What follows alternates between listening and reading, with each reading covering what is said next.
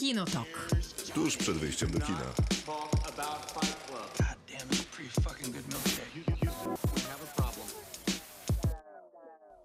Krzysztof Majewski? Miłosława Bożak. Maciej Stasierski. Ja widzę, że pracowaliście nad entuzjazmem na początek programu. Jak w klasie trochę. To jest Kinotok, dwugodzinny program radiowy w Radiu Ram na 89,8 FM i w każdy wtorek y, ten program zamienia się w podcast, który do odsłuchania jest na Spotify i wszędzie tam, gdzie słuchacie podcastów. Dzisiaj mamy dużo rzeczy do zrobienia. Przede wszystkim mamy bardzo duże i opasłe w robocie.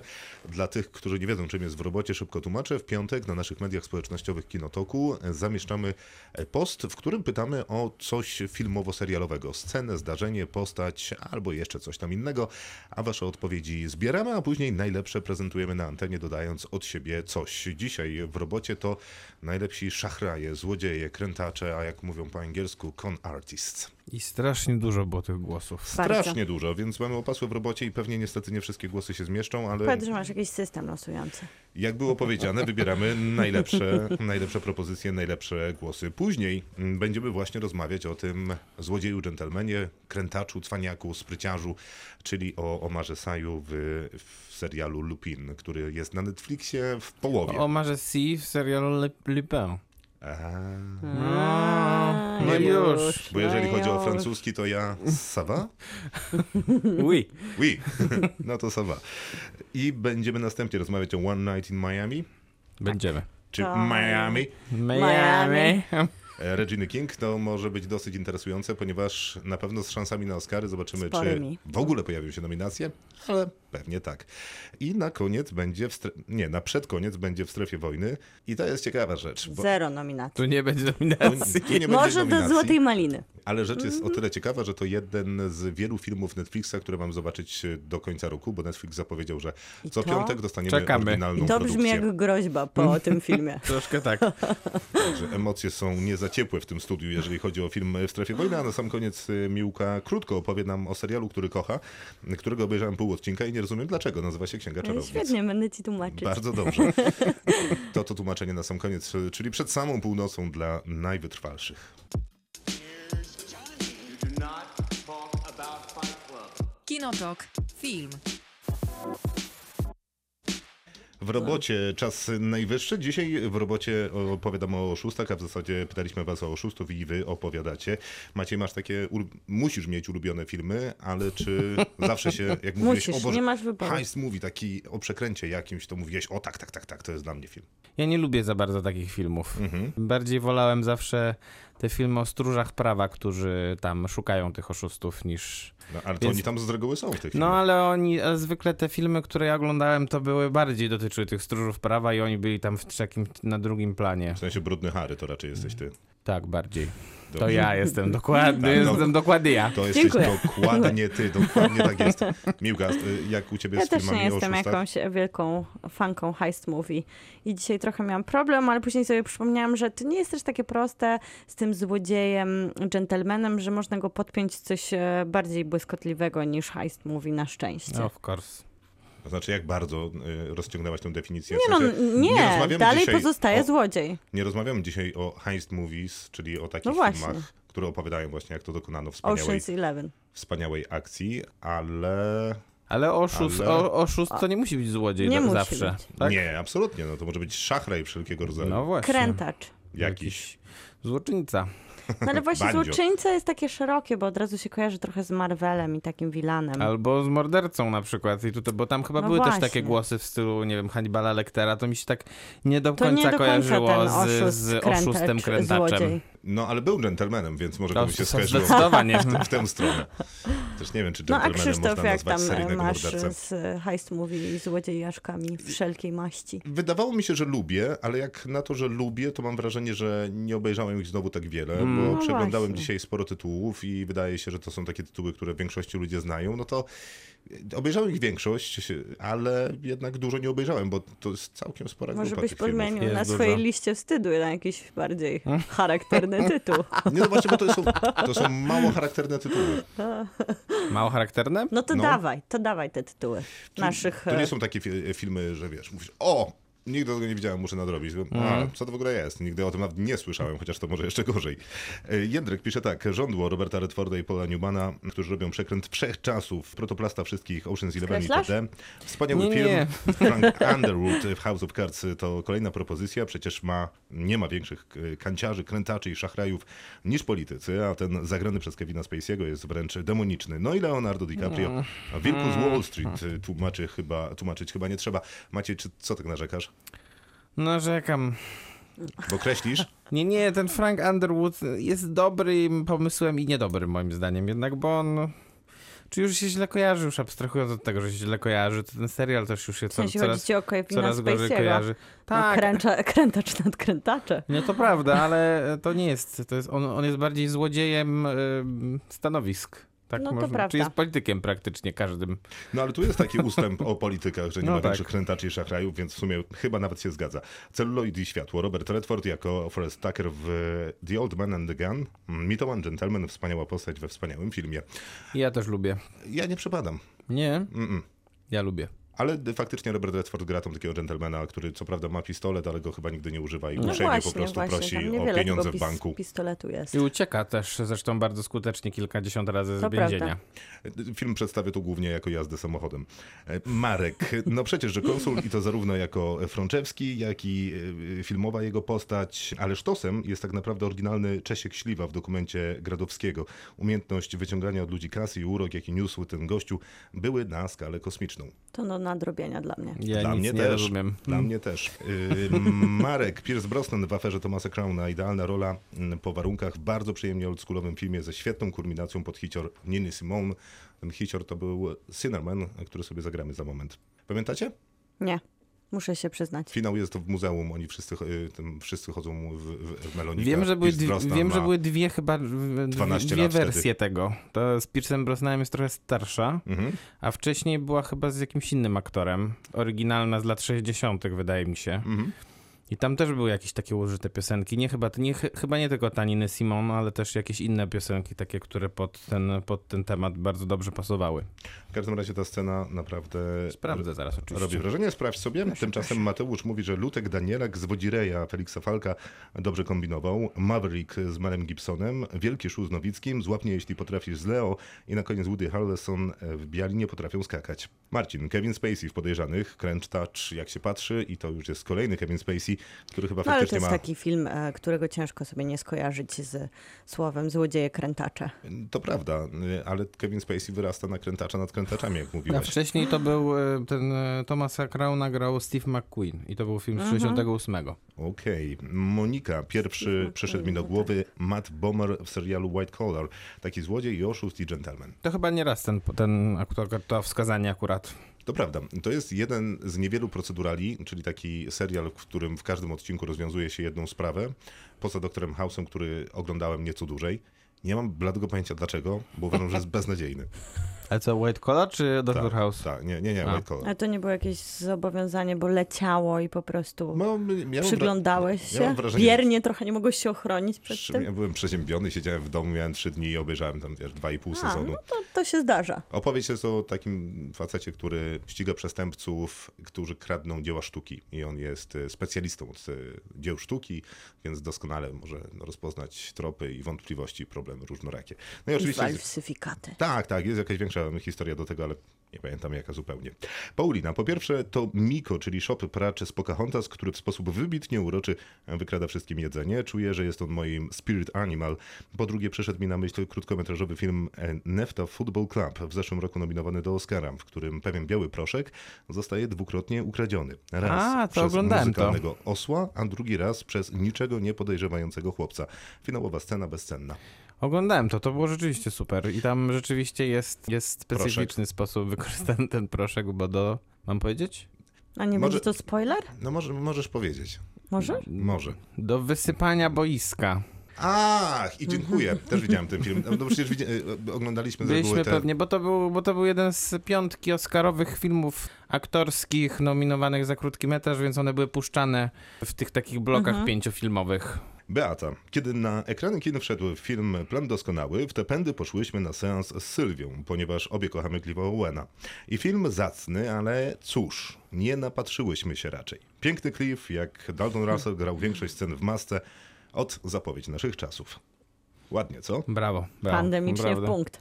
Dominika Abigail z faworyty. Poza tym Joker z naciskiem na Jacka Nicholsona i polski akcent Tomek Giemza z hejtera. No i dziękuję Ci Dominiko i pozdrawiam serdecznie, ale Tomek Giemza akurat miał być moim pomysłem. No ale to taki mały złodziej krętacz, to taki udało. wilan, bardziej psychopata. No jak, no wspaniały krętacz, mastermind. on, on tam jednak układał to, co trzeba było Ale coś układać. ukradł? No ukradł No, ale duszę sama- ludziom. A, A w zasadzie pięknie, sama mówię, że nie, że nie trzeba kraść, żeby być krętaczem. Kamil, podejdę nieco niekonwencjonalnie i napiszę, że Bill Cyferka z Wodogrzmotów Małych, czyli najlepszego serialu animowanego Disneya, który powinien zobaczyć każdy dorosły i niedorosły, a który przetarł wiele szlaków. Coś jak Lost seriali animowanych. A Bill Wow. to absolutny geniusz i świetnie rozpisane zjawisko, bo to o wiele więcej niż tylko postać. Więc ja nie wiem, czym Nie jest wiem Bill, też. ani kim jest Bill Cyferka z Wodogrzmotów Ja Małych. też nie, ale Też- reklama, że też jest to Lost wśród wiem. animacji, czyli serial Zagubieni, nawet mnie zaintrygowała. Sprzedane? Tak. No dobra, to jeszcze dosłownie y, parę głosów. Kamila mówi, że tytułowi bohaterowie e, Bandits w Polsce to włamanie na śniadanie, a Marcin, mm, y, tu musisz mi Maciej pomóc, to y, tu masz Marcina. Musi- Przez tą flexi ci tu przekładam, proszę bardzo. Jakieś lingwistyczne zdolności Tak, teraz Maciek tak, nam zapada. Ładnie tak będzie. Asan Diop, Mhm. grany przez Omara Sy w serialu Lupin. Ua, Wszystko jasne. O, That, that was easy. No nie oczywiście. wiem. I Tam jest jeszcze jeden głos na końcu. Jest jeszcze Karol, doczytać. który powtarza głos y, jeden z poprzednich, czyli duet Clive Owen i Denzel Washington w Inside Man. Jeden cwaniak złodziej, a drugi cwaniak policjant. No właśnie, a za moment będą nasze typy. Oh,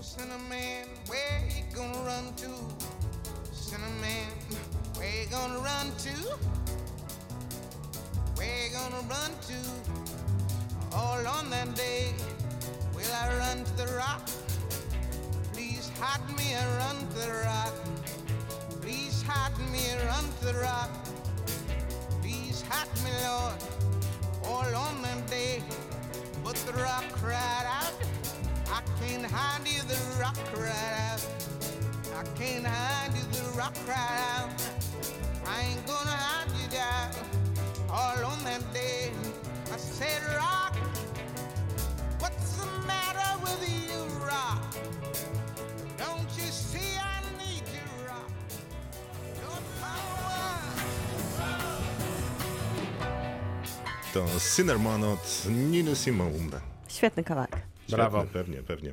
Dzisiaj w ogóle będzie dużo dobrej muzyki. To Ale fajnie. zapowiadam. Dla tych, którzy nie słuchają, y, którzy słuchają radia, a nie podcastu, y, bo niestety ci z podcastu nie mogą żyć z muzyką dobrze. Ale trochę podpowiedzi mają, bo czasem rzucimy im tytuły, co trzeba sobie posłuchać. Ta- Aha, że rozma... Aha, no tak. no tak. Tak, tak, tak jest. Y, Teraz będziemy rozmawiać o serialu Maciej. Nie będziemy rozmawiać o serialu, tylko będziemy rozmawiać o w robocie naszym. Prawda, już myślałem o tym. Czemu własnego, własnego tutaj, wiesz, dziecka nie traktujesz poważnie? To, to prawda, Miłka zacznij.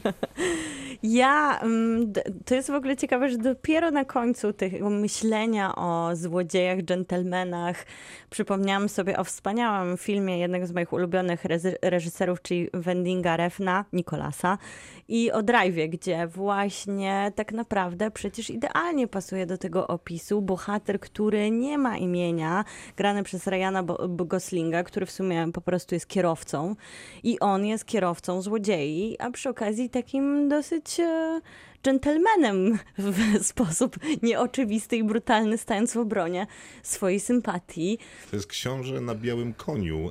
Y, Jego trudno nazwać złodziejem dżentelmenem, albo nawet kierowcą No, złodziei zło- złodziejem jest, no bo jednak myślę, że wspieranie, no w ten sposób idziesz też do więzienia, wspieranie jakiegokolwiek hajstu. On wspiera tylko siebie. No to jest prawda. A w ogóle fanta- przypomniałam sobie Piękne też fantastyczny zabieg ale Nikolas- poważnie, tak Nikolasa Windinga Refna.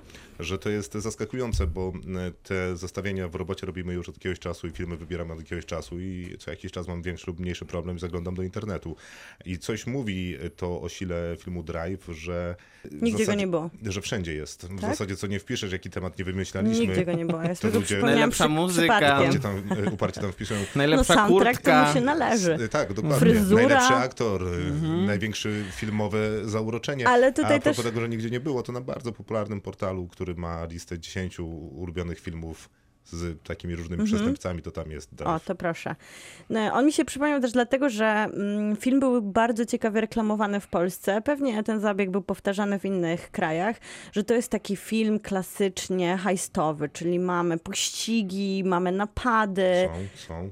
Nie ma tak do końca tego wszystkiego, co myślę, że szukali widzowie takiego konkretnego gatunku filmowego, bo jednak Drive jest filmem dziwnym, opierającym się bardziej na takiej subtelnej, cichej narracji i opowiada historię, do której głęboko trzeba się dogrzebać, żeby znaleźć jakiś sens, jeżeli w ogóle się znajduje jakiś sens. Poza tym, że ogląda się to fantastycznie i słucha się tego fantastycznie Piszcie i na widzi się. Krzysztof Majewski, mam Radio Ram.pl, jeżeli widzicie sens w filmie Drive. Więc jest, I do e, jakich to była... rankingów można byłoby go jeszcze zaliczyć? To prawda. To jest dobre. I byłaby to świetna zabawa, była to świetna zabawa z widzem. Następnym filmem jest Sexy Beast i coś jest z tym Jonathanem Glazerem i ze mną, bo jest to debiut jego fabularny, gdzie jest znowu bardzo dużo z tego, co go kształtowało, czyli twórcę teledysków i reklam przecież mamy ze sobą. I tutaj wspaniała opowieść, która się rozgrywa na takich czterech pła- płaszczyznach i jest tam e, mały napad, ale w sumie skupiamy się na dwóch bohaterach, czyli ex-gangsterze, który pojechał sobie do ciepłych krajów, by wypoczywać, smażyć się w słońcu i kochać swoją kobietę i jego no, byłym kolegą, po, koledze po fachu, czy tutaj wspaniała rola Bena Kingsleya, który przyjeżdża do niego i wymaga, w sposób psychopatyczny wymaga, by ten zrobił z nim napad. I jest to niesamowicie dziwaczna, oniryczna, kuriozalna, humorystyczna, gangsterska opowieść, która świetnie się tu wpisuje, bo i mamy złodziei i dosyć e, takie intensywne, intensywnych bohaterów. I myślę, że świetnym też filmem, który się nie pojawił, a co ciekawe i kolejnym debiutem są Wściekłe Psy Tarantino, które mają samych fantastycznych złodziei. Heist Movie jest pokazany w nieklasyczny sposób, bo heistu nie widzimy, czyli napadu, tylko trochę widzimy to, co się dzieje z naładowanymi po skoku mężczyznami, którzy muszą załatwić swoje sprawy. Ja mam wrażenie, że wściekłe psy mogą się nie pojawiać, dlatego że to jest y, dosyć dalekie rozciąganie te, No tego, o co złodzieje są. pytaliśmy. No są. I to ale... świetni złodzieje. No dobra. No i mamy takie dla mnie Nawet sobie mają lżejsze, garnitur, więc jak gentleman. Ma, lżejsze propozycje, bardziej letnie, to Baby Driver, który trochę się też opiera jak Drive na e, skupieniu się bardziej na kierowcy, chociaż hajsty tam są pokazane i inni złodzieje również. No i też jest to bardzo mi- miły film. Maciej, co tam? I ja, tylko szybko, amerykańskie zwierzęta, które można też zobaczyć online jeszcze, czyli prawdziwa tak, historia wiem, co to. napadu na bibliotekę i skradzenia takiej bardzo ważnej dla amerykańskiej kultury księgi o zwierzętach właśnie. Czy też próba napadu E, na tę No, bibliotekę? oni tam troszkę. Wynieśli tej Bardzo książki. udany, tak. Yy, No ja mam, ja wybrałem jakby bohaterów bardziej Mhm. i myślę, że oni tutaj się bronią sami. W sensie, po pierwsze, po pierwsze bohaterem zbiorowym, którego wybrałem jest rodzina Kim z Parasite. Myślę, że oni są jednak e, oszustami, których Najwyższej miary. nie da się, nie da się przecenić i w sposób, jaki oni przeprowadzają e, to swoje wielkie, piramidalne oszustwo jest wy, wybitnie wysmakowany, co pokazuje zresztą geniusz filmu Bonga Joon-ho. E, Z drugiej strony taki film, który chyba nawet z Krzysztofem oglądaliśmy kiedyś wspólnie. E, On się nazywa Simple Favor, zwyczajna przysługa. Film z Anną Kendrick i z Blake Lively. O nie! No jacie, to, To jest najgorsze. wyjątkowo zły film. To nie jest zły film wcale. Ja go bardzo lubię, szczególnie właśnie za postać, którą gra Blake Lively. Ona się nazywa Emily Nelson tam i ona jest tą taką oszustką, która... e, Ona jest w prosto po- z plotkary w wzięta. połowie kina, w połowie filmu znika, bo wszyscy myślą, nie wiem, że zginęła, że, że podszywa się pod kogoś, a potem się pojawia w takim niezwykle efektownym garniturze i ta scena, w której ona się pojawia na cmentarzu w tym garniturze przy, wpadła, została mi w głowie do dzisiaj, więc to jest jakby niewytłumaczalna trochę miłość, ale z drugiej strony uważam, że naprawdę udany Ten film generuje po prostu nieskończoną ilość świetnych memów z cytatami prosto z ust Blake Lively, bo jest to po prostu biblioteka, skarbnica tego, jak wspaniale można takie punchline'y abstrakcyjne rzuca, rzucać i to mu się udaje idealnie. O, nie No, wiem, no, no. ja pamiętam tylko... Tak jak historia samej sumie Anny Kendrick, która jest No tak. wyjątkowo Ja- groteskowa. Pamiętam tylko mnogość tych garniturów, No, które dobre były. Blake Lively nosi na sobie. Wiesz co, ja później Myślę, przejrzałem, wszystko, co na nosi na sobie jest dobre. później przejrzałem Instagrama Blake Lively skandaliczne. i, i to wygląda w zasadzie jeden do jednego. True. Jak ten? W sensie ona się chyba tak nosi. A, po prostu. Dobrze no, się czyli, nosi, tak. No czyli tak jak ten, tak jak Hannah Bonham Carter we, we własnych ciuchach gra we wszystkich filmach, to Blake Lively też. No i jeszcze wybrałem jednego, to nie jest do końca taki, no nie, właśnie to nie jest taki oszust y, sensu stricto, to jest raczej bardziej taki taki człowiek, który, mu, z który, który jest na tyle charyzmatyczny, że warto z nim zostać. Jest to główny bohater mm, e, dnia próby, Training Day, em, Antoana Fuqua, czyli Alonso, bohater, którego gra w swojej oscarowej roli Denzel Washington. E, To jest taka bardzo już gangsterka ciężka, e, która może trochę się rozłazi w finale, ale, e, ale ten bohater, którego gra, którego gra właśnie Denzel Washington, który stara się zainspirować swojego partnera Itana Hołka, a jedno, jednocześnie musi załatwić swoje sprawy, które już są zupełnie niepolicyjne i zupełnie niepozytywne i nie, nieregulaminowe. No, zostało to, to jest tak intensywne kino, że myślę, że można byłoby go je tutaj zmieścić. No fajne macie te filmy, ale jakieś takie nieoczywiste. Ja za to mam, Złodzieje, ja się ja za to mam takich gangsterów, i hajstach. że słuchajcie. Po A pierwsze, nie mieli być gangsterzy. no, szeroko mówiąc. Po pierwsze, pewnie pamiętacie Mavericka Richarda Donnera i Mela Gibsona jako Bretta Mavericka i Judy To, Foster. to powinieneś sobie wykreślić, bo było u kogoś e, Tak. w, w zgłoszeniu. Dobrze, wykreślam i ktokolwiek miał to w zgłoszeniu. Jest to bardzo dobry wybór. Piątka. Po drugie, pewnie pamiętacie też na przykład The Lady Killers braci Coen. No nie, no, to najgorszy film braci Coen. Nienawidzę. Najgorszy film braci Coen, ale naprawdę uwielbiam tam Toma Hanksa. Naprawdę? No już jest Nie. wspaniały. No Szok. nie, W sensie nie, to naj, Szokujące wybory, szokujące. Najnudniejszy film braci Coen, najmniej ich film. Straszne. to wszystko Straszne. jest prawda, ale przecież jaki cudowny ten właśnie mastermind, ten geniusz zbrodni, który jest daleki od geniuszu zbrodni, grany przez Toma Hanksa, który chyba raz w życiu dobrze się bawi, a nie myśli z sentymentem i łezką o swojej roli. To prawda. Jak cudowny jest. Ten film powstał być może tylko i wyłącznie po to, żeby e, Tom Hanks mógł tam zagrać. I to jest wystarczająco dobry powód, mam takie wrażenie. E, Ale faktycznie film jest moim ulubionym. Natomiast mieliśmy wybierać postać, a ta postać jest y, bardzo ciekawa. Znaczy film, postać, serial, jak to woli, więc ja wybieram z tego filmu postać, a sam film możemy spokojnie zignorować. Natomiast kolejną propozycją, którą mam y, jest, czekajcie, bo chcę zostawić coś na koniec. Aha, okej. Drobne cwaniaczki Woody'ego Allena. Prawdopodobnie jeden z moich ulubionych filmów Woody'ego Allena i to był problem z tym, że musiałem sobie przypomnieć na potrzeby tego programu ten film i któreś Myślałam, z Woody sceny. Allena. Bo mam wrażenie, że to już nie będzie mój ulubiony film Woody'ego Allena, bo mi się nie wiem, co mnie tam bawiło. Natomiast bawiło mnie setnie. Historia opowiada, jest dosyć prosta. Grupa drobnych cwaniaczków chce przekopać się pod ulicą do banku, żeby okraść no, safe tego banku. No i robią to pod przykrywką sklepu z ciastkami. No i okazuje się, że ten podkop nie idzie w ogóle, natomiast sprzedaż ciastek to i owszem.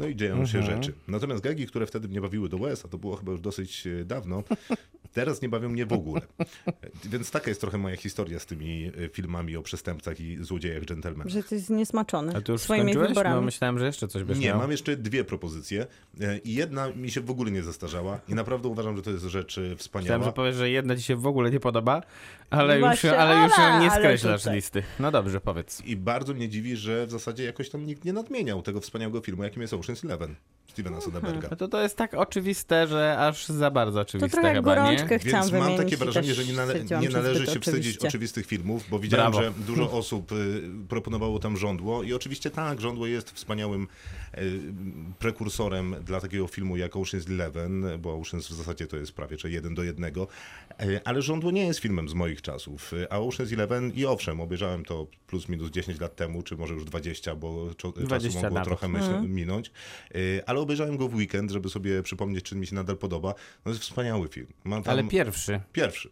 Ma świetne tempo, świetne aktorstwo, świetny scenariusz, jest zabawny, ma akcję, ma oddech. No przecież ideał, jak można nie mówić o takim Stevena filmie. Soderberga film zresztą. A na koniec będzie to, co ma taki cytat na przykład. Do you like dogs? Dogs. What? Yeah, dogs. Dogs. Do you like dogs? Oh, dogs. Sure. I like dogs. To Brad Pitt jako Mickey O'Neill z filmu Przekręt y, Gaja Ritchiego. Wspaniały, szalony cygan. Dialog był przed momentem o psach, y, które mają To ciężko się, przekazane w ciężko to zrozumieć. Ciężko to Zawsze zrozumieć, o czym zresztą narrator nam e, przypomina w filmie. Sam film wspaniały, ale postać tego mistrza, cygańskiego mistrza boksu, którego Nawet gra go wrzuciłeś Brad na Pitt. obrazku. Bardzo dobra rzecz. Na naszym Facebooku. Wrzuciłem. Jakoś nikt się nie, nie odniósł, co mnie dosyć mocno zaskoczyło. To przecież kawał, kawał dobrego kina. Tylu mam bandytów i takich krętaczy różnych. No i brawo. No i świetnie, dziękuję bardzo. I teraz lipę. Kinotok. Serial. A ten serial to? Lipę. Lupin. Serial na Netflixie, na razie mamy dostępne pięć odcinków, opowiada o bardzo współczesnej e, postaci, która wzoruje się bardzo klasyczną postacią francuskiej literatury, czyli właśnie Maciej. Arsène Lupin, którego wymyślił Maurice Leblanc. Bardzo dziękuję. Bardzo proszę. A W czas... Polsce dosyć e, chyba znanym najbardziej nie z, e, no pewnie też z książki, ale z serialu, który oglądaliśmy w latach 90., bo wydaje mi się, że bardzo dużo ludzi rozpoznawało tego, e, ja będę mówić, Lupina e, w wąsie, które w serialu oglądaliśmy, francuskim z początku lat 70. A tym raz... Nie skomentuję tego, bo nie wiem. Ja wspominam go gdzieś e, Mhm. z telewizji, bo ja w latach 90., jak wielokrotnie w tym Żyłeś. podcaście ustaliliśmy, żyłem i miałem telewizor, do Tak. nas. więc korzystałem z niego. Korzystałem też z VHS-ów. Ja, ja go tak bardzo nie pamiętam, ale go kojarzę, bo dzisiaj go oglądałam, ale e, rozmawiałam, robiłam research i wszyscy troszkę starsi albo w podobnym wieku pamiętają bardzo mocno ten serial Mamo, z telewizji. pamiętasz taki serial? No i jak wam się podobał nowy Netflixowy serial w gwiazdorskiej obsadzie? Z tą gwiazdorską sadą to chyba bym nie przesadzał jednak. No wiesz, to jest jednak poważny, po, poważnie gwiazdorska obsada. Fra- Francusko-gwiazdarska, tak? No, chyba nawet tak. ogólnie światowo. To jest film, który w Polsce, a mam na myśli niezniszczalnych, Nietykalni. Nietykalnych. nietykalnych, dziękuję, to jest mój stały błąd, e, nietykalnych obejrzało miliony ludzi. To prawda, wydaje mi się, że on był takim hitem światowym. E, Jakby zmiękczył serce niejednego widza w 2011 roku, To prawda. ale też e, w sumie od Natomiast tamtego zupełnie inne było czasu moje nie... pytanie, jak pamiętacie. No bo, bo chodzi dalej o to, czy to gwiazdorska. W sumie od tamtego czasu wielokrotnie nie widzieliśmy Omara, jak się mówi ładnie. Omara Sy. Sy. Si. Omara Si nie widzieliśmy chyba za wiele razy od 2011 roku, chociaż e, ta etykieta nietykalnych mu pomaga, to nie jest dla mnie jakiś wyjątkowo znany aktor. On trochę skacze pomiędzy francuskim kinem, bo i, i gra cały, co jakiś czas w filmach e, tych samych ludzi, którzy robili Nietykalnych. E, A z drugiej strony czasem wy, wys- występował też w jakichś takich trzecich, drugich planach w filmach hollywoodzkich, bo chociażby w Jurassic World Mhm. Inferno. e, i chyba w, w jakichś X-Menach też występował. Więc, e, więc ta kariera jakoś tam się toczy, ale wciąż jest bardziej znany jednak we Francji niż, niż na świecie. No, ale na przykład będę się e, upierał, Sagnier mi się na przykład miło zaskoczyła, bo przecież jesteśmy wszyscy tutaj fanami e, serialu Sorrentino i młodego i nowego papieża. Tak jest. to wszystko prawda. Będziemy rozmawiać o serialu e, Lupę, który jeszcze raz spytam, jak wam się podobał? No Miłka, możesz zacząć. No, mi się tak szczerze powiedziawszy wcale tak nie podobał, jakbym chciała, żeby się podobał. Bo Ale wydaje, tak nie. No bo z jednej strony zawsze staram się wziąć nawias te produkcje Netflixowe i być zadowolona, jeżeli proponuje mi coś powyżej takiej mm, binge-watchowej rozrywki i takiego guilty pleasure. I tutaj jak zwykle szanuję te oryginalne produkcje i tego, to, że Netflix daje dużo przestrzeni i języka produkcjom, które pochodzą z konkretnych krajów i to jest e, bardzo miłe. I też ta zap- zapowiedź tego serialu, ten początek był nawet taki podniecający, błyskotliwy, ciekawy. Podoba mi się ta postać, em, która dosyć mi się kojarzy może trochę przez Fizis z Luterem, którego oglądaliśmy na ekranie przez długi czas. e, Fanostwo swoje zebrał i on wracał w takich krótkich odsłonach. W serialu E, Luther. tak, serial Z Luther. Idrisem Elbą. Oczywiście z Idrisem Elbą mi się kojarzy. Więc e, tutaj mi się podobało, że będzie takie połączenie trochę francuskiej e, klasyki literatury z takim odświeżonym, nowoczesnym pomysłem. Tylko, że jednak mnie ten serial znudził, bo wydaje mi się, że ta formuła się zupełnie wyczerpała gdzieś na poziomie drugiego, początku trzeciego odcinka. I nawet się cieszę, że to nie jest 10 odcinków naraz, bo nie wydaje mi się, żeby mógł on ciągnąć na tym pomyśle przebierania się, ale nie szczególnego, bo trochę na poziomie lat e, 90. to przebieranie było.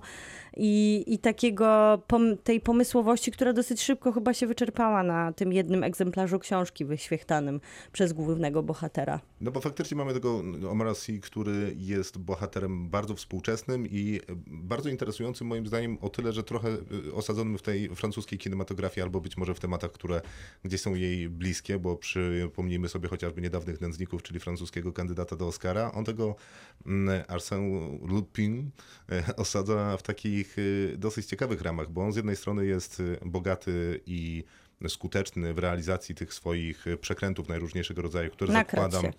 Że przynoszą mu całkiem niezłe pieniądze. On najchętniej kradnie dzieła sztuki albo y, jakieś antyki, coś, co jest warte i historyczne, ma jakąś historię ze sobą. No a jednocześnie zasadzony w takim trochę y, mm, francusko-paryskim blokowisku, y, bo z Ten jednej strony tam są jego zwłaszcza. współpracownicy, z drugiej strony ma jeszcze tę całą historię ze swoją partnerką sprzed lat, która była pewnie jego żoną albo stałą partnerką, z którą ma jeszcze dziecko. Więc to akurat, że dzielą ten, ten jego zawód pomiędzy no w zasadzie takiego ojca, którego, który się rozstał z matką i próbuje wychowywać dziecko, a z drugiej strony zajmuje się najróżniejszymi przekrętami i to jest ta jego walka pomiędzy przeszłością, którą chce odkopać swoimi przekrętami, tą spuścizną, którą zostawił mu ojciec. I vendetą. Tak, i vendetą, a z drugiej strony ma to, co jest teraz, co powinno być ważne w takim no, nor- normalnym układzie, czyli no, dziecko i była partnerka, może już nie aż tak ważna, ale, ale dziecko na pewno. Ale jest jeszcze ta perspektywa tych e, zmiany czasu, że oglądamy jednak też jego przeszłość i retrospektywy i to też ma urozmaicić nam tą narrację współczesną, kiedy jednak cofamy się do początków jego, które trochę tłumaczą nam tą vendetę i trochę jego właśnie społeczne warunki, w jakich e, został przez to, co, co, za co oskarżony został jego ojciec, wrzucony. No ale to dosyć sprawnie wygląda. Wydaje mi się, że to jest jednak sprawnie osadzone, w, może nawet nie w czasie, a bardziej w tych problemach, które towarzyszą wciąż pewnie czarnoskórym czy niebiałym generalnie mieszkańcom Francji czy samego Paryża, gdzie dzielni- tak, jak, tak jak to było pokazane w Nędznikach, e, gdzie te dzielnice niebiałych mieszkańców Paryża są jednak biedniejsze i oni są inaczej traktowani. To jest, to jest zarówno pokazywane w tych retrospekcjach, gdzie szczególnie ten jego ojciec jest traktowany w sposób, e, no można było powiedzieć, skandaliczny przez, e, przez, swoich, przez swoich pracodawców. Z drugiej strony on też, mimo że e, widać po nim, że, jest, że, jest, że dobrze jest sytuowanym człowiekiem, no to wciąż, wciąż jednak jest tym, jest tym rasizmu. czarnym, tak? Więc, więc doświadcza jakiegoś rasizmu systemowego nawet. Więc to jest jedna strona medalu. Druga strona to jest, e, to jest to, że no nie najgorzej się to oglądało, wydaje mi się. Tak, tylko z jednej strony te retrospektywy, gdzie mówimy o tym takim instytucjonalnym w zasadzie rasizmie, który wynika z jakiegoś klasowego podziału tamtejszej Francji, to wydaje mi się, że to jest tak bardzo grubo ciosane, że już chyba bardziej się nie da. W sensie trudno o mniejsze subtelności niż ta relacja tego bogacza z tym swoim kierowcą, którego... No, sam Bogacz jest trochę przerysowaną jednak postacią zarówno tu, jak i tam. No tak, ale ta młodsza, y, znaczy ta jego córka, która nawiązuje relację z, z młodszą wersją naszego głównego bohatera, no to też, też jest przerysowana. Natomiast to nie jest jakiś największy problem, bo to się da przeżyć, bo Lupina potraktowałem przede wszystkim jako rzecz, która ma być rozry, roz, rozrywką do krojenia marchewki, albo leżę na kanapie i le, leci pięć odcinków i nie mam z tym problemu. I wydaje mi się, że on się nawet sprawdza, tylko że dużym zawodem dla mnie głównie było to, że pomimo sprawnej realizacji, to ten serial jest mało błyskotliwy, jak na takiego wspaniałego geniusza, który zawsze o trzy kroki przed wszystkimi innymi. Bo wydaje mi się, że on wymyśla rzeczy na bieżąco i są raczej takie, naprawdę. Ale nie wydaje W ci się, że sensie porównując do na przykład tego wyczerpały. przekrętu, który dzieje się w Ocean's Eleven, czy te przekręty, które robią chłopaki w Iluzjoniście, Iluzjonistach z Danielem Radcliffe'em. W iluzji. w iluzji. Mhm. To one są o wiele ciekawsze, są bardziej inteligentne, w sensie ktoś w No, na scenariuszu pewno sobie też- dłużej pomyślał nad nimi, jak je zrobić, jak je, jak, jak, jak, jak je wykombinować. Ale to nie jest wydaje pierwszy- się, no właśnie, nie. W tym się, że... pierwszym odcinku, może jeszcze nawet w tym drugim, kiedy opisuje, kiedy, który jest oparty trochę na tej historii związanej z e, ucieczką Arsena Lipena z, z więzienia, Mhm. to em, wtedy, kiedy prawdopodobnie inspiracja jest czerpana mocniej z prozy Maurice'a Leblanca, to myślę, że to się sprawdza zupełnie dobrze gatunkowo. Wtedy jak przechodzimy na tematy tej właśnie, tego właśnie mm, przepracowywania jakiejś traumy z przeszłości i przy okazji dostajemy jeszcze drugą traumę, która jest związana z tym, że dziennikarka została Mhm. zniszczona przez bogatego człowieka. No nie, to tu musimy postawić No i kropkę, dlatego ten bo ta jest- dziennikarka jest absolutnie nieznośna. Jest karykaturą całego zawodu i samej siebie. Ale z Ale drugiej strony, ten- z drugiej strony ma psa, który, mm, który, no, Szczeka na wroga. który, który szczeka na, na, na, sam, na sam dźwięk nazwiska tego wroga. No i sam pies się nazywa Jacques, czyli tak jak, tak jak był zatytułowany ten, ten słynny list Emila Zoli, kiedy związany z sprawą Dreyfusa, czyli to, o czym op- opowiadał chociażby film Romana Polańskiego ostatni. Więc to, więc to jest całkiem zabawne z drugiej Ale strony. ten właśnie ten serial jest nierówny, przez to, że na początku dostajemy nawet jakąś widowiskową scenę z Louvrem, oczywiście, który przecież No zawsze przecież się pojawia w takich hajstowych Pilot jest elementach. bardzo dobry, zresztą I tam się dzieje dużo, po czym faktycznie jeszcze później jest ten pomysł z uciekającym kurierem, który dodaje takiego tempa i jeszcze jakiejś błyskotliwości, kiedy widzimy, że ten bohater jest taki lupinowski, czyli błyskotliwy, ale też humorystyczny, on się ciągle tak sarkastycznie uśmiecha, no ale później to załatwianie nie spraw... wiem, do czego on spraw- się uśmiecha, tak jakby no, zrobił on się, on się najwspanialszy chyba przekręt na nas, świecie, a e, mam tak wrażenie, że do dwa do dwóch. Ale później to już nie działa, bo nie ma też tych spraw i nie ma tego mieszania z mm, zbrodnią, a jest więcej o wendecie. No tak, te I tu dwa wydaje mi się, że pięciu, troszkę te dwa siada ta ostatnie- nierówność. te dwa ostatnie odcinki rzeczywiście są trochę takie, że tam... Te pa- e, postaci są też trochę papierowe, które ma- to, to, towarzyszą Lupinowi, więc ciężko opierać na tym wielką, psychologiczną No tak, poza tezę. tą Lidwin Senie, która rzeczywiście e, sprawnie wydaje mi się e, na podstawie tego materiału, który ma, nie ma go za dużo, no, kreśli tę postać takiej, takiej dziwnej partnerki, która mm, z jednej strony to ona by chciała najprawdopodobniej zakończyć z nim w ogóle relację, bo on jest, y, bo on się spóźnia, on jest niestabilny, nie, nie można na nim polegać, a z drugiej strony jest jednak w niego zapatrzona i ten syn też go chyba bardzo kocha, więc, więc ta relacja jest całkiem myślę, że dobrze zbudowana. Gorzej są zbudowane te inne relacje, ale y, najważniejszy jest atut tego, najważniejszy atut tego serialu to jest chyba sam Omar Sy. On jest, on jest bardzo charyzmatycznym aktorem, któremu można uwierzyć. Y, wydaje mi się dosyć łatwo w emocje, które stara się prze, przekazać na ekranie. Y, Od początku, odkąd, odkąd go widziałem pierwszy raz właśnie w tych nietykalnych, tak mi się wydawało, że rzadko się spotyka takiego aktora, który, mm, y, który ma tak szczerą twarz i potrafi, potrafi w bardzo taki łatwy i prosty sposób y, przekazywać emocje i nie ma tam za dużo fałszu jednak. To prawda i bardzo chciałbym, żeby zag- zagrała, zagrał kiedyś Bonda albo jakąś inną tego rodzaju postać, bo to było dosyć ciekawe, bo on jest wielkim facetem, a jednocześnie ma taką bardzo szczerą twarz. To Tak. było super naprawdę pomysłem na szpiega. Macie jaka ocena? 7 na 10. Miłka? 6 na 10. A ja dam mu 5 na 10 i gramy Johnego Nasha I Can See Clearly Now z serialu Lupin, który dostępny jest na Netflixie. I can see clearly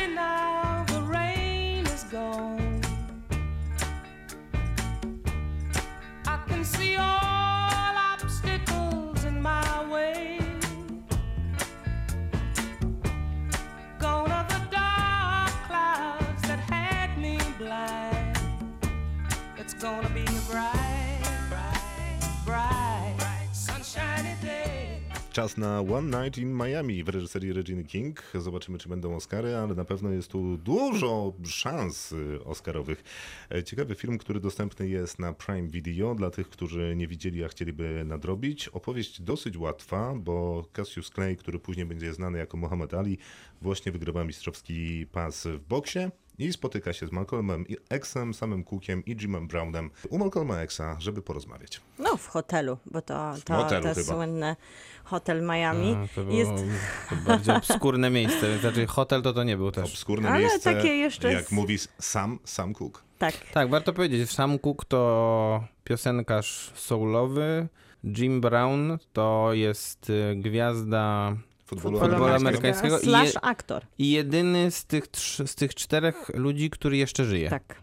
E, Ma i to jest 85 dosyć, lat. I dosyć dzisiaj. ciekawe, bo jakoś wpisałem sobie jego imię i nazwisko i no, on zrobił podstawową karierę i w tym filmie jest dyskutowany jako zawodnik futbolu amerykańskiego, to jednak y, Google rozumie go już jako aktora filmowego. Ale to oglądamy też w filmie, jakby on e, I Cassius Clay, czyli Muhammad swoją, Ali, tak. to jest y, bokser, y, Wiadomo. absolutna legenda. I Malcolm X Malcolm. X to wiadomo, że można powiedzieć lider, aktywista. aktywista, ale też, ale też lider religijny, tak, y, który, który jakby był, był pewnego rodzaju antytezą dla Mar- Martina Luthera Kinga, który był zwolennikiem takiego pokojowego jednak, pokojowej emancypacji czarnoskórych Amerykanów, a Malcolm X był jednak zwolennikiem rewolucyjnego podejścia i przemocowego chyba zmieniania świata. No nawet tak, bo tutaj mówimy o rozpadzie. W sumie oglądamy dokładnie wtedy Malcolma X, jak rozpada się ze swoją organizacją, do której należał przez lata, która miała dużo bardziej pokojowe podejście. I z jednej strony to są trochę inne podane powody, ale jednym z nich było to, że on odchodzi, bo chce używać trochę innych Bo środków. się zradykalizował. Tak, bo chce używać innych środków e, do komunikacji ze światem o prawach e, czarnoskórych, a jest to kolejny film, który wpisuje się w taki ostatnio całkiem spory trend, bo to już jest chyba trzeci w jakimś e, dosyć, e, dosyć niedługim czasie film omawiany przez nas, który jest adaptacją sztuki, w tym wypadku Kempa Powersa, który napisał najpierw sztukę teatralną, później napisał scenariusz, do Scenariusz. tego filmu właśnie. I wydaje mi się, że najlepiej wypada, jeżeli chodzi o wszystkie adaptacje, które tu mówiliśmy, czy ostatnio Mama Ray, jeszcze wcześniej... Rainey w sensie. Ma Rainey E, tak, nawet? Ma Ray. Jak się ten film nazywał? Chłopcy z A, chłopcy, Boys in the Band. Boys tak. in the Band. I Ale też tutaj... z drugiej strony, też w sumie cząstki kobiety to też był przecież, to też Tak. jest adaptacja sztuki teatralnej. Więc No i e, zdaje się, że Cząstki Kobiety i One Night in Miami to faktycznie są te dwa filmy, które m, najlepiej wyszło to odklejenie się od No bo wyszły chyba trochę Tak, tak. też z tego właśnie ciężaru. jednej lokacji, którą preferują te wcześniejsze filmy i tutaj trochę więcej oglądamy niż ten przysłowiowy pokój hotelowy, na czym się skupiała sztuka. Bo jesteśmy też na dachu na, na Bo chwilę. jesteśmy, ale jesteśmy też I też wcześniej na schodach. Jesteśmy I w też samochodzie. wcześniej e, w trochę tej kontekście tego, dlaczego ci mężczyźni wszyscy spotykają się trochę na rozstaju dróg i oglądamy ich życie poza tym spotkaniem, bo w sumie opis filmu sugerował, że spotkanie tylko będzie e, tym, na czym kanwa filmu się opiera, ale jednak widzimy trochę takich scen, które faktycznie zostały przez Kempa Powersa dopisane specjalnie na potrzeby scenariusza i myślę, że tutaj bardzo dobrze odświeżyły tą formułę, dodały świetnego tempa, No które po pierwsze do tej... dopisał jakby wprowadzenie wszystkich Tak, historii. no właśnie. I ta ekspozycja w sumie jest dosyć sprawnie zrobiona, a poza tym w... y, No i dopisał też jakby epilogi do Mhm. wszystkich tych, do, do każdej z tych historii, bo i jest, y, i mamy tutaj przejście na islam i wstąpienie do... No właśnie, to może zacznijmy od Mhm. początku, bo początek faktycznie jest taki, że Cassius Clay wygrywa tę y, walkę bokserską, czego zresztą, jak się okazuje, sam się nie spodziewał i zdobywa mistrzowski pas.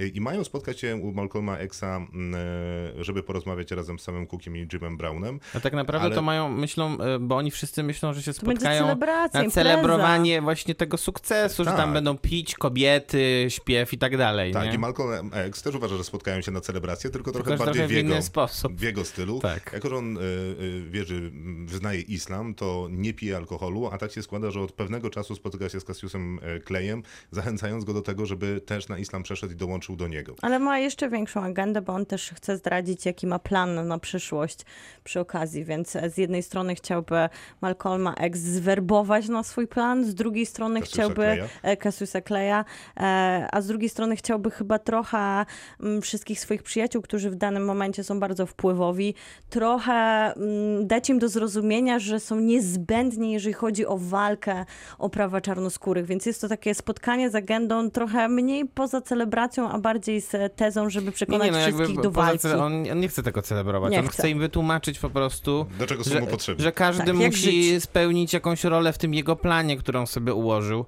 A jego plan jest taki, że, że, że, że ci biali, który, którzy ciemiężą e, czarnoskórych Amerykanów, powinni jednak stracić swoją pozycję i oni to muszą, i każdy z nich wykorzystując jakby to, że, są, że swoje uprzywilejowanie, ma dołożyć do tego swoją cegiełkę. Ten sam Cook ma zacząć śpiewać piosenki, które będą, które będą Hymnem. zachęcały do Hymnem. walki. Ym, Ten, ten Jim Brown, no nie wiem do końca w jaki sposób no on właśnie, miałby nie, to Bo robić. właśnie y, y, wydaje mi się, że film skupia się, ma tylko dwie interesujące takie osie, które Mhm. rozciągają się pomiędzy postaciami i aktorami. Jedna to jest Cassius Clay, Malcolm X. Malcolm X chce, żeby Cassius Clay przeszedł na islam, czyli przyjął nazwisko, imię i nazwisko Muhammad Ali i żeby w ten sposób dołożył się do jego sprawy. No i druga to No jest ta, że chciałby poszedł. Malcolm X, żeby Sam Cooke zaczął śpiewać w sprawie czarnoskórych. I wydaje mi się, że Ten Jim Brown to jest taki trochę mm, jakby, on Jest jest, jakimś dokładkę. takim terapeutą trochę tutaj, jakby tworzy, ma chyba być jakimś takim chyba rozjemcą tak, w tych, on tych konfliktach. działa, on chyba dobrze działa on trochę na tak wy, dynamikę wypuszcza, grupy po prostu. on trochę, tak, e, on trochę tak stara się wypuszczać powietrze, które, które tak buzuje bardzo w, w nich i tak... tak, e, bo co jakiś czas ściąga jednego z drugiego, Tak, kiedy dokładnie. emocje im Tak, za, dokładnie. za bardzo puszczają. Ale poza tym też jest, e, nie jest taką osobą trzecią, która się tam pojawiła tylko po to, żeby być trochę terapeutą grupy, bo sam e, jest bardzo znanym celebrytą, chociaż on faktycznie nie ma tego głosu, który można dopisać do pisania piosenek, czy właśnie bycia e, wielkim mistrzem świata. Ale on z tutaj drugiej strony legitymizuje całe, same Dokładnie, spotkanie, bo jest dokładnie. już jakimś rekordzistą w tej lidze e, futbolu amerykańskiego, jest tam mistrzem tego, jest MVP z ligi, jest zwycięzcą wszystkich możliwych rzeczy, więc, więc sama jego obecność jest tam potrzebna po to, żeby żeby jak potem będzie, nie wiem, jakiś, jakaś notatka w prasie o tym, że coś takiego się odbyło, to żeby było napisane, że był tam też Jim Brown, którego kojarzą też ci biali, bo, bo z kolei mm, on chyba jako jedyny ma w mm, otwierających jakby fragmentach jest pokazany, je, jego takie przysłowiowe, w cudzysłowie starcie z, z białymi kto, i jaki sposób jest traktowany wciąż. No właśnie świetna jest Mimo- ta scena otwier- otwierająca Bardzo z nim. scena, e, to która wszystko po prostu magazynuje w sobie z jednej Tak. strony taką, to, ten jego dorobek, który świetnie jest opowiedziany właśnie w kontekście tego, że on faktycznie przyszedł do historii swoimi osiągnięciami sportowymi. No na I jak pewno nie łatwo, no na pewno nie, I jak łatwo zrzucić to mm, po prostu z piedestału w, przez No w taki białych prosty ludzi. sposób. To bardzo jest jedna, jedno ide- zdanie. Nie wpuścimy cię. Nawet jakbyś chciał przesunąć meble, to cię nie wpuścimy do Nawet- domu. Ale to a jest, nawet mocniej a nawet powiedziane. gdybyś y, przesuwał y, księżyc na co dzień, to też by Tak, było godne dokładnie. podziwu. To do Mhm. naszego domu dalej nie wejdziesz. Ale to jest całkiem ciekawy punkt wyjścia dla filmu. Ja o tym spotkaniu nie miałem zielonego pojęcia. Nie za wiele wiem o amerykańskiej historii więcej niż przeciętny człowiek, więc podejrzewam, że w Europie generalnie niewiele osób wiedziało o tym spotkaniu, Tak. chociaż nie chcę zakładać, że moja ignorancja jest rozciągnięta na całą Europę, to mam Myślę, takie że możesz tak zakładać spokojnie. nieśmiałe podejrzenie.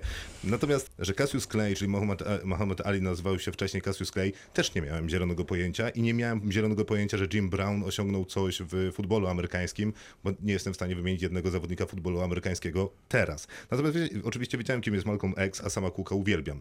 I to jest naprawdę ciekawe, że cztery osoby najbardziej prawdopodobnie wybitne, czy najbardziej charakterystyczne, z największymi osiągnięciami, bardziej słyszalne spotykają się w jednym momencie, do tego spotkania faktycznie dos- doszło. To, co sobie Tak, co więcej, Ale nie wiemy, co się wydarzyło za dopisali do tego, co się za tymi drzwiami działo, to jedno. Drugie, Ale co więcej, że można to- podejrzewać, że tak było. Niesamowite, że też, no to są raczej, te, to można, to nie, nie wiem, czy to najbardziej słyszałem, to są po prostu ikony tego, Mhm. tego świata, Tak, tak? tak, tak. Brakowało mi I, słowa, to i, te, ikony i, te, I te ikony się spotykają i co więcej wygląda na to, przynajmniej na podstawie wizji, którą przedstawia tutaj Kemp Powers i Regina King, no to są jednak ludzie, którzy się bardzo dobrze znają. To są wręcz przyjaciele, Tak. którzy po prostu pod, mogą sobie powiedzieć wszystko. I myślę, że I ym, to, jest, to jest taka rzecz, która, która jest zaskakująca, wydaje mi się, bo nie, nie spodziewamy się czegoś takiego chyba w kontekście, w kontekście postaci, które są na takim piedestale, jak oni byli w swoich własnych dziedzinach. No to nie wiem, to tak jakby prezydent Stanów Zjednoczonych spotykał się, nie wiem, z, z, jakimś, z jakimś sportowcem, aktorem i ten, i nie wiem, i piosenkarzem i mówiliby sobie na ty i generalnie to co, co, co tydzień by się spotykali na jakimś barbecue. To nie jest... Nie mówili, to, że jedyne to- co mam to lody czekoladowe. Dokładnie. To myślę, że ale ja tylko skończę tutaj, na- podsumuję, że wydaje mi się, że to jest siłą tego filmu, gdy y, oglądamy takie ważne postaci i one opowiadają nam taką historię o walce, nawet jak ona jest tak szekspirowsko przedstawiana. Z całym szacunkiem, e, Jim Brown nie jest dla mnie ważną postacią.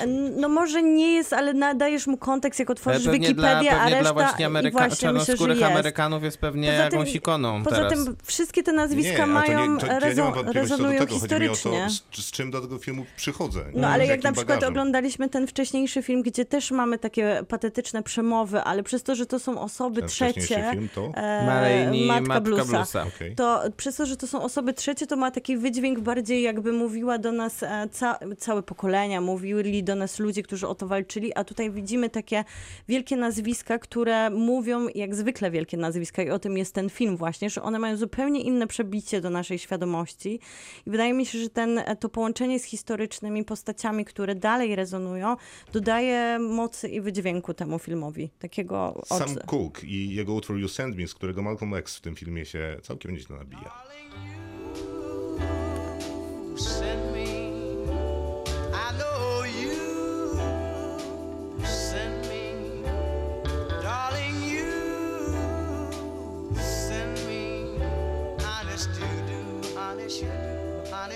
To sam Cook i wracamy do rozmowy o One Night in Miami, czyli o tej jednej nocy, którą Regina King chciał chwycić pomiędzy Cassius, Cassiusem Clayem, Malcolmem X'em, samym Cookiem i Jimem Brownem. No i a propos sama Cooka, który właśnie skończył śpiewać, to wydaje mi się, że ta to napięcie między Malcolmem X'em a samym Cookiem i też jakby taki emocjonalny finał tego ich starcia i pojedynku i dyskusji yy, jest chyba najciekawszy na tej osi filmu, bo wydaje mi się, że też może zawdzięcza to tym aktorom, którzy wcielają się w te To na postaci. pewno. No bo Cassius Clay, który ma 22 lata, jest taki trochę mm, rozemocjonowany tym, że ma 22 lata i I jest mistrzem świata. a nawet królem świata, jak I bardzo jest ładny. I ma dużo energii. Yy, To nie jest dobrze zagrana A postać. tak mi się bardzo podoba. Oni się dla mnie świetnie równoważą w czwórkę i wiadomo, że więcej leży na barkach aktorów, którzy mają jeszcze do odegrania z jednej strony, tak jak mówisz, emocjonalny konflikt, z drugiej strony Malcolm X jeszcze musi to podłożyć takim, no sporą część, sporą część tego filmu nie są jego przemowy, które oczywiście są elementem całej jego kariery historycznej i tego, co włożył w walkę o prawa, więc to, to wiadomo, że tam musiało być, a dlatego podoba mi się ten element taki trochę z oddechem, że ten bohater, który jednak, no, trochę go oglądaliśmy, Muhammeda Ali i tam jest dużo właśnie podobieństw Ja- do ja jego, e, jego ja widziałam dokument o nim, e, więc może stąd moje skojarzenie. Dużo właśnie jest jakiego takiego energetycznego byczka i takiego e, mężczyzny, który też e, lubi Ładne właśnie swojego fi- fizis, więc myślę, że tutaj całkiem trafnie on jest pokazany i, i ta czwórka, Nie, która... bo on jest trafnie pokazany. Ja utrzymuję tylko, że aktor Ali Gori, y, to Eli Gori, to niekoniecznie dobrze go zagrał. Mi się podoba bardzo, jak e, wszyscy aktorzy tutaj wypadają. To jest w ogóle fascynujące, bo wydaje mi się, że trochę ma z tym wspólnego to, że Regina King jest e, aktorką sama, to jest jej debiut fabularny i ona się wydaje takim sprawiedliwym reżyserem, który dał sporo miejsca wszystkim, bo trochę się wydaje, że każdy z tych aktorów, chociaż wiadomo, że są Nie, dwie jednak najważniejsze Malcolm postacie, X ma tutaj no najwięcej ale do oczywiście, No on powiedzenia. jest ale- postacią taką pierwszoplanową, jeśli, ale jest jeśli sporo jakoś do trzeba byłoby to dzielić. Nie? Napędzaczem Natomiast- akcji, tym, który No ale nawet Jim Brown, który w sumie nie ma tej historii Natomiast, takiej, no, która najmocniej mu dostaje się- też swoje, dostaje też swoją przestrzeń i na początku, którego mocno osadza w tym filmie i ma taką krótką rozmowę z Malcolmem X, która dodaje takiego, t- takiej osobowości jego postaci, więc jak na osobę, która tutaj w tym dialogu wnosi najmniej i tak ma całkiem sporo ca- czasu Nie, to ekranowego. mi się wydaje, że on wnosi najwięcej, bo y, to było dosyć ciekawe, a y, uwaga, która mi na, przyszła do, na myśl, kiedy oglądałem ten film, że jakby Malcolm X przegrywa każdą dyskusję z każdym w tym Przegrywa, to jest pomieszczeniu. niesamowite. I przegrywa też z Jimem Brownem, no z całym szacunkiem gościem, Przegrywa który... wręcz z samym sobą. Troszkę powiedziałbym. tak, I- i- troszkę tak.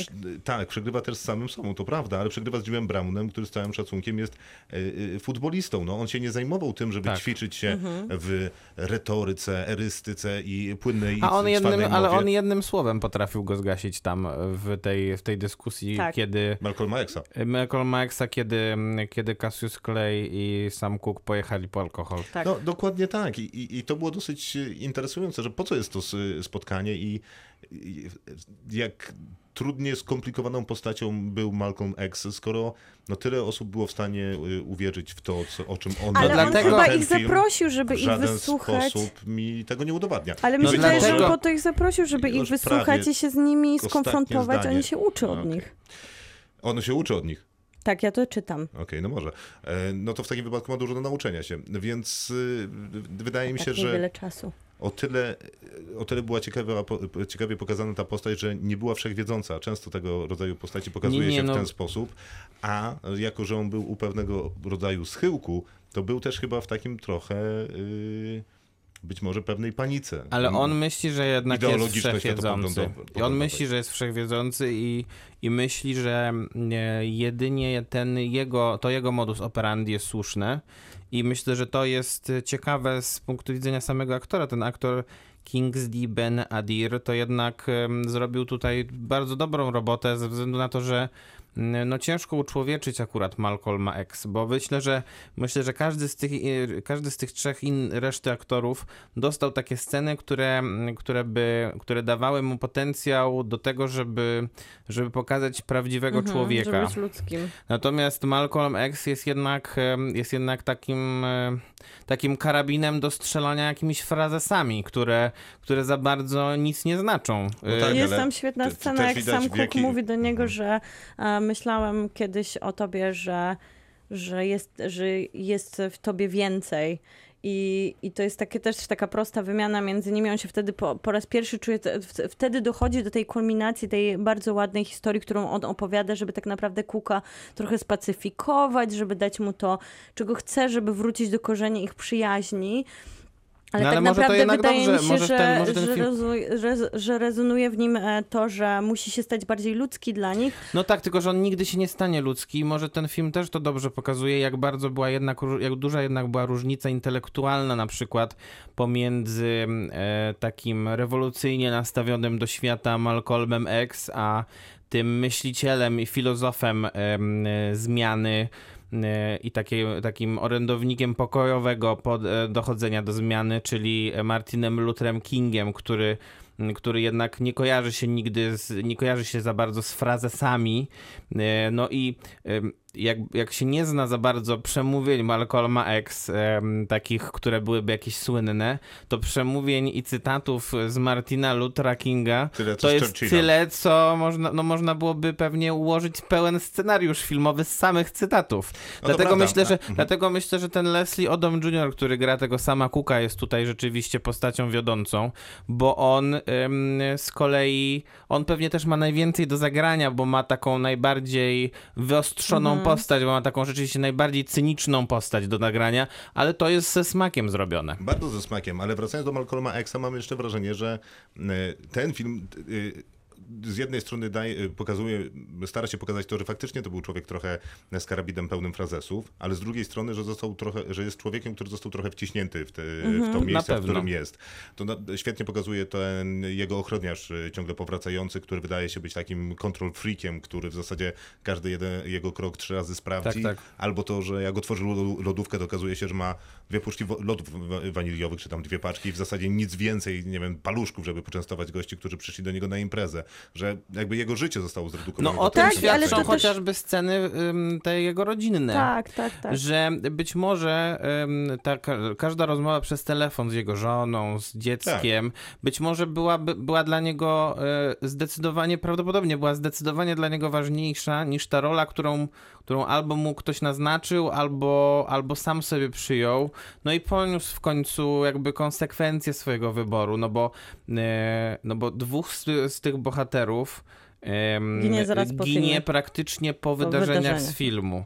Bo sam Cook nie dożyje nawet końca 64 roku. Tak, Z ale- kolei Malcolm X ginie na samym początku 65. Ale ja jeszcze chciałam tylko dodać Cook, do Malcolma X, że... Minie zaledwie 10 miesięcy od tego Tak. spotkania Tak. w tym hotelu, kiedy jednak napisze tę piosenkę. Napisze i zaśpiewają tutaj u Johnny'ego, Jimmy'ego, Johnnego Carso, Johnny Carson, tak, dobrze. Ja dobrze chciałam tylko dodać, że super, że- że bardzo mi się podoba ta rola, jak jest zagrany ten Malcolm X, bo z jednej strony, tak jak mówimy, on jest pełen arogancji, ale on tutaj aktorsko widać, że niesie taki element przegrania, który wynika z tego właśnie, że to, co powiedzieliście, może z jednej strony to nie jest rola do końca, którą on sobie wybrał, ale no musi ją nieść na swoich plecach i tego się już nie da odwrócić. I ten aktor to super pokazuje, miotając się pomiędzy taką potrzebą nauczania wszystkich i wymagania też od nich reakcji, akcji, która jest niezbędna dla sprawy, a z drugiej strony takiego mm, już paranoicznego przytłoczenia tym, że jest u szczytu i wie, jakie są tego konsekwencje, bo on już to wie. My to obserwujemy w takich małych spojrzeniach, w tym, jak on się czuje już oseczony i śledzony przez e, Amerykę po prostu, e, białą Amerykę. No I, w tak. tych, e, I w tych relacjach z jego przyjaciółmi, w których on właśnie wie, że przegrywa, bo to nie jest e, taka sytuacja, jak powiedzieliście, że wydaje, że, przy, dla mnie się nie pewny, wydaje, czy on że wie, on... że przegrywa, skoro właśnie zakładał następną organizację i po to ich zaprosił, żeby oni tę organizację wsparli wszyscy No, trzej. ale on trochę myśli według swojego, e, według siebie, że nie ma innego wyboru. A nie masz wrażenia, że jednak e, pewnego rodzaju podsumowaniem e, samej jego postaci, jego postawy i świadomości tej porażki jest to, że jak już, jak już wszystko zostało powiedziane, to przechodzą na ten taki poziom bardzo osobistej rozmowy i, i on e, zamiast, zamiast dalej ich przekonywać, bo widzi chyba, że to się nie uda, e, to postanawia, postanawia na przykład tego, tego sama Kuka zainspirować w sposób inny, czyli em, przypomina mu tą scenę z tego koncertu i, i, i, s- i tymi frazesami, które wygłasza, nie jest w stanie nic wskórać, a e, samym przypomnieniem tego, że sam Cook jest, e, jest jakąś niesamowitą rzeczywiście postacią dla czarnej muzyki, jest w stanie go przekonać z kolei do tego, że, e, że żeby zaśpiewał i żeby stworzył tą piosenkę, która... Ale to uświadamia mu Jim Brown. Ale to też e, wydaje Właśnie mi wtedy, się, że, kiedy wy- oni no tak. po tak, alkohol. jak- Słuchajcie, musimy oceniać. że wynika to też z jego inteligencji tutaj i trochę możliwe. takiego manipulatorskiego zabiegu. Ale na pewno jest to najlepsza z tych adaptacji Na sztuk, bo pewno. najwięcej o niej gadamy też. Na pewno. A ja nie wiem, czy najwięcej akurat o niej gadamy, ale Ale najwięcej dobrze o niej gadamy pewnie. może to jest najlepsza... No nie wiem, ja te cząstki kobiety jednak lubię bardzo. No, oceny? Śmiało? Mogę 7 na zacząć? Ja 10. też 7 na 10? Lubisz bardzo film, którym wystawiłeś 7 na 10. Dobrze, ja wystawiam 8 na 10. A to jest wspominany utwór sama Cooka, A Change is Gonna Come.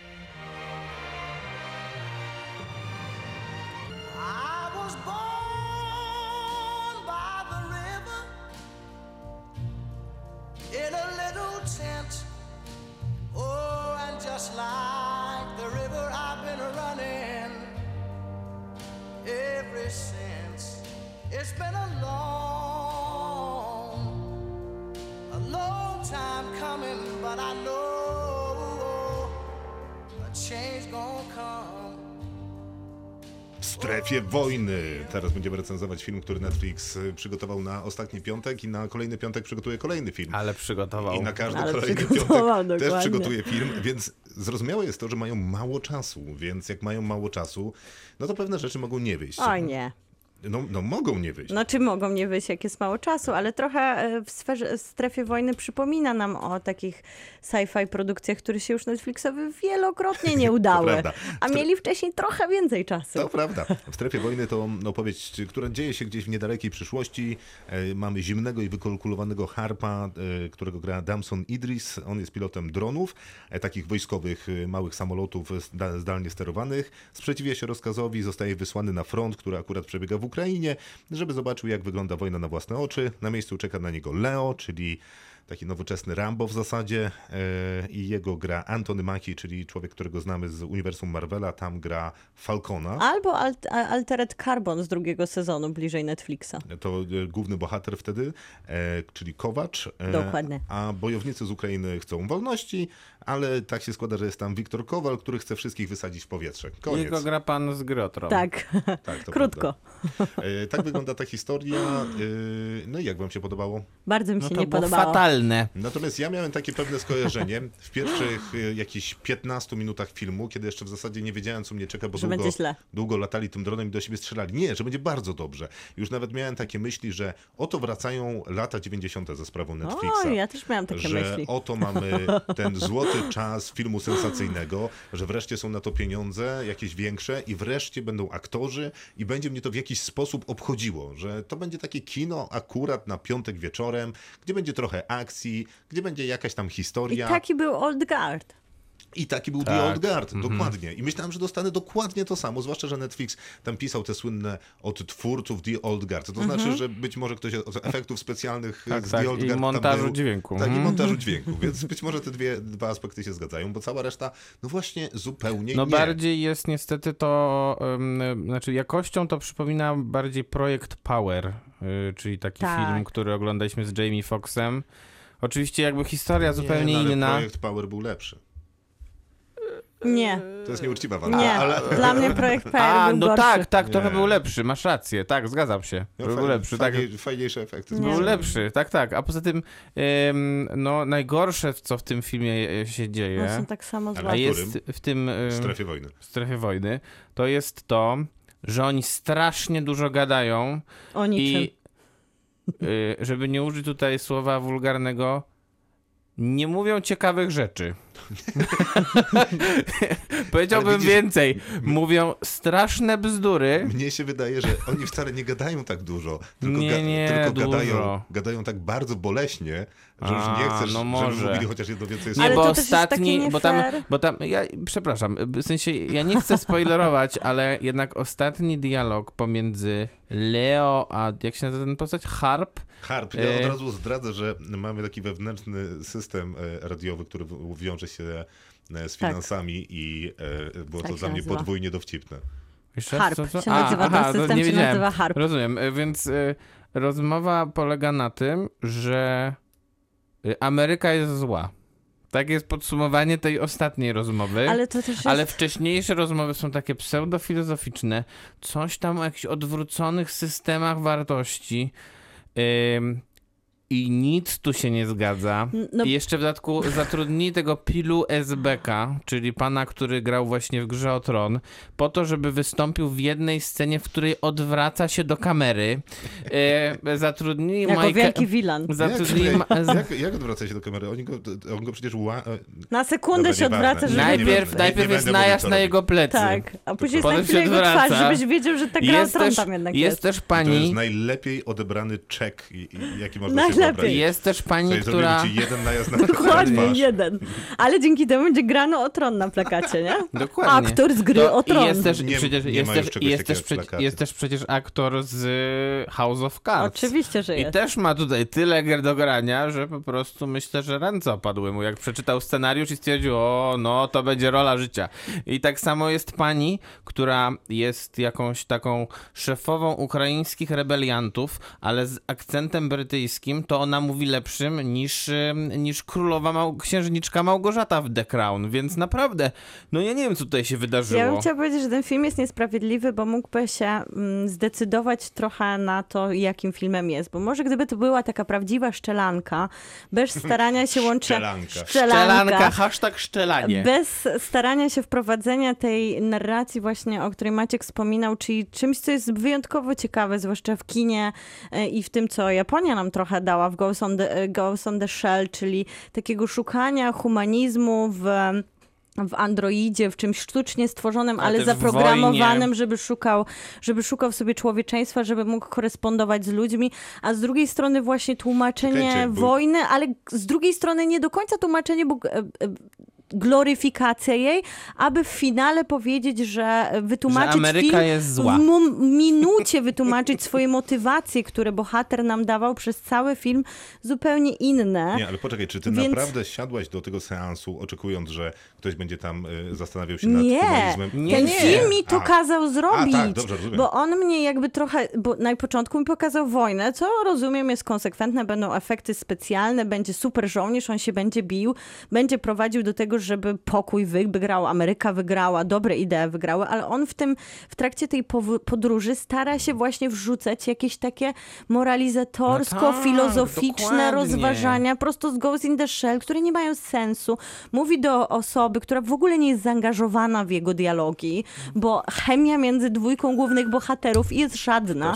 Poza tym mamy dwóch czarnoskórych e, aktorów, którzy przemieszczają białą Ukrainą się, robiąc to w tajemnicy, co też jest taką Polską. Nie, no ale nie wiemy, jak wygląda Ukraina w 2038 Na roku. Wiemy, pewno nie wygląda jak tam. Kalifornia, a tutaj jak on jedzie tym samochodem i, ym, i tam są jakieś takie pustynie, to naprawdę wyglądało jak pewnie w okolicach Las Vegas, Macie, bo no. to były naloty dywanowe, a Ale Las Vegas to w Nevadzie akurat, sorry. Oglądamy piękną, y, y, piękne ukraińskie lato. A, ale no przepraszam. Wszystko jest zniszczone przez, w strefie wojny. Dokładnie i tego i przez tego pana z gry o tron, który pewnie wysłał te swoje, te swoje statki i tą Daenerys i wszystko zepsuli.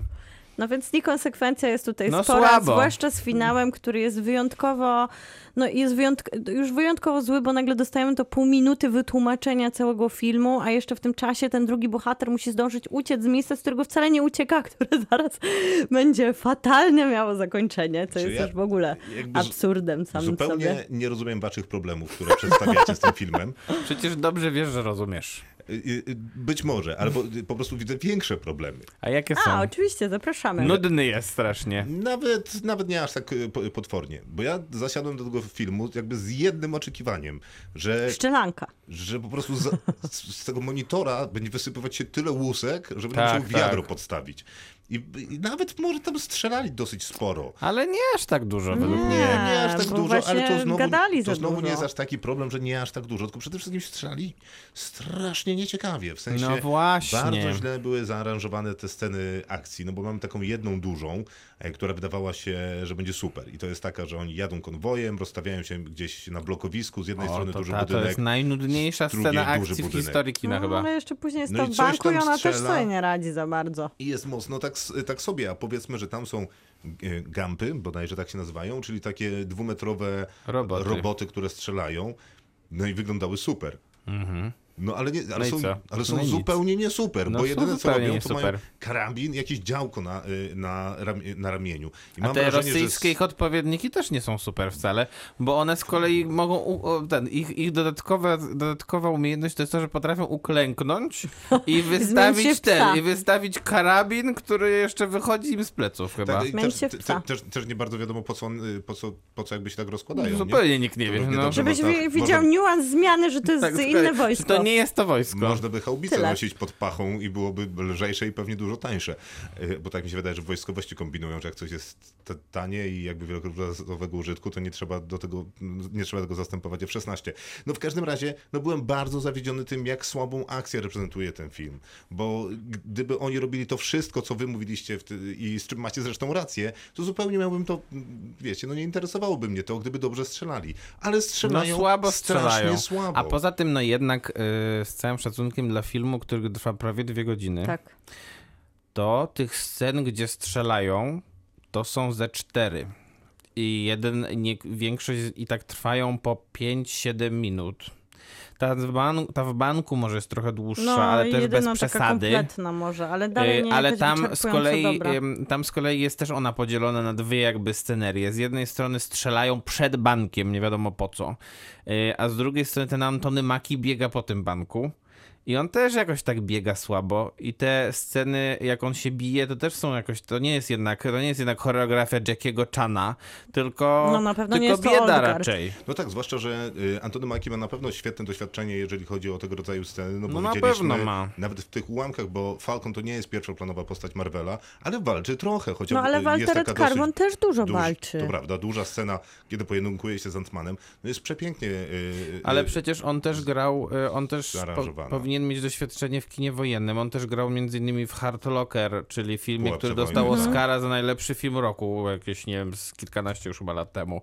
I to była jedna z jego pierwszych takich dużych ról, więc kino wojenne to też nie jest coś, czego on nie zna i nie rozumie, więc y, tym bardziej dziwne, że po przeczytaniu takiego scenariusza stwierdził, no to, prawie, to jest prawie tak dobre jak film Catherine Bigelow. Jeszcze bardziej dziwne jest to, że jeżeli faktycznie byli tu jacyś twórcy, na, na, być może tych pionów właśnie technicznych z The Old Guard, Mhm. to byłoby to o tyle dziwne, że w The Old Guard y, strzelano się równie dużo, a być może więcej niż w tym I filmie. Na pewno zdecydowanie lepiej. Zdecydowanie wiele lepiej. Choreografia była ciekawsza, montaż był ciekawszy. Tak. Przez Walki to, były Przez to ciekawe. wiedziałem, kto jest z kim, po której stronie w ogóle pokoju stoi. Tu miałem taki problem, że nie bardzo wiedziałem, gdzie jest ta postać, bo nie wiem, coś z montażem A najprawdopodobniej poza było nie tak. interesowało cię w sumie, czy ci przeżyją ci bohaterowie, czy nie przeżyją ci bohaterowie. I Co no, więcej, mitologia Guy, tak? jeszcze stała za tym ciekawa i była, był y, scenariusz Nie tylko. Charlize Theron, dokładnie. ale też każda inna postać y, z jej zespołu mnie interesowała. Tu nie interesuje mnie i nikt. I jeżeli Antony Maki słabo biega i się bije, no to, to już jest naprawdę podejrzane, biorąc pod uwagę jego CV,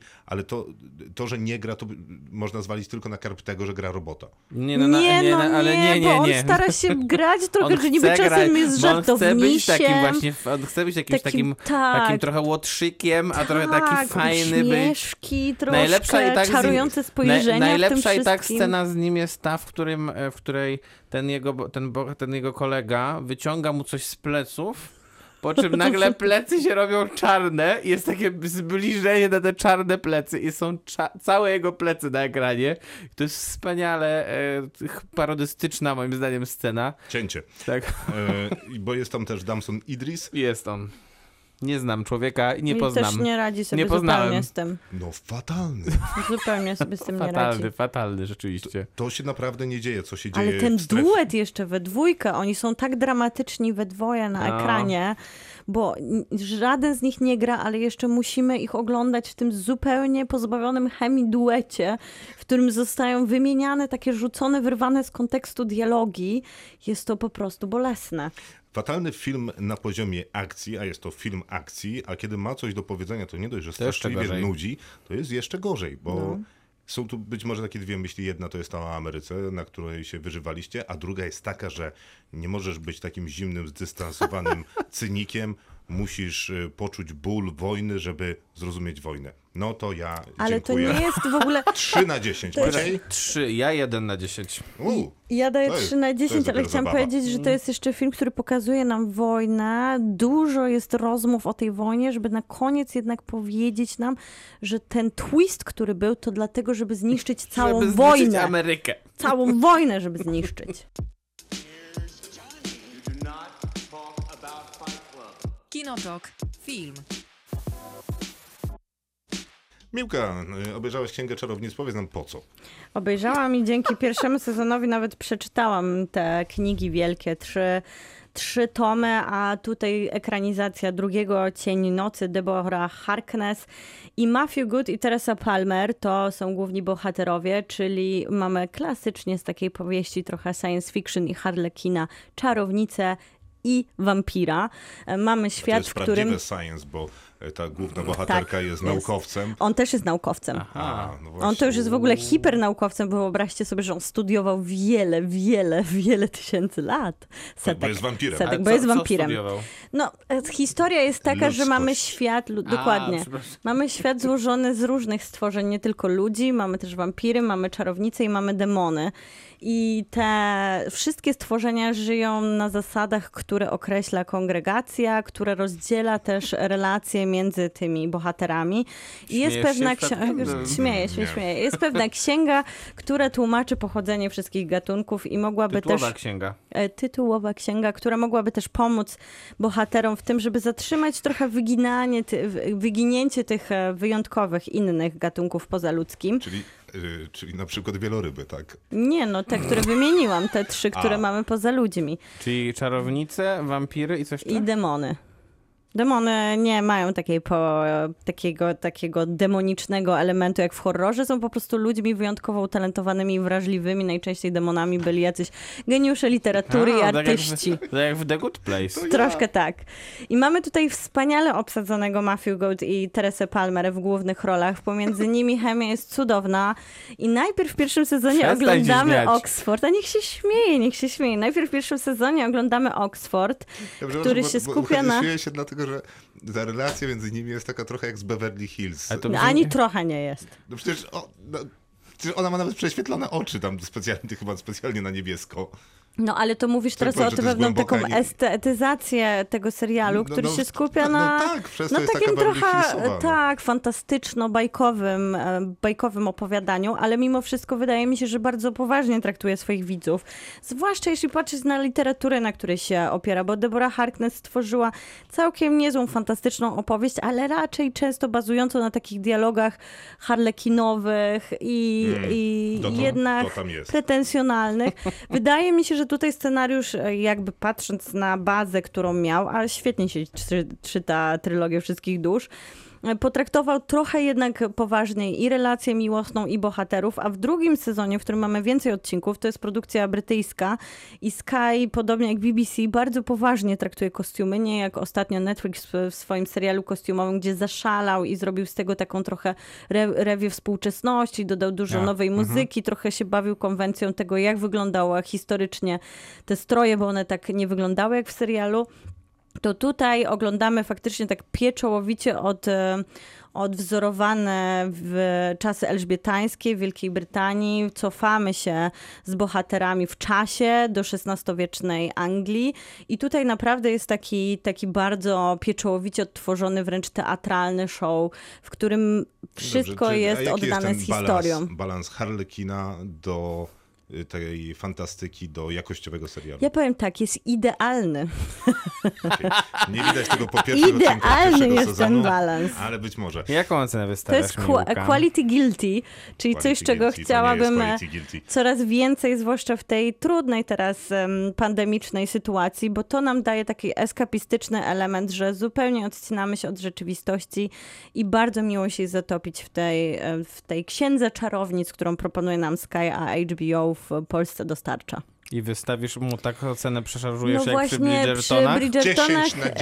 e, przy Bridgertonach powinnam dać 8 na 10 i to by było sprawiedliwe, ale dam 9 na 10, no to jakim dam 9 na 10, to też muszę tak dać księdze czarownic, chociaż Och, jest, to, super. jest to prawdziwe 8 na 10, zwłaszcza dla Rozumiem. fanów gatunku. Dziękujemy Ale za serdecznie. 9 ja się cieszę. Krzysztof Majewski. Miło słowa Bożek. Maciej Stasierski, dobranoc. Jakby ktoś miał y, siłę na nas, to jesteśmy na Spotify'u. Ale musi mieć siłę jeszcze, żeby Zapraszam zaprosić do znajomych i rodzinę. Do usłyszenia. Kinotok. Tuż przed wyjściem do kina.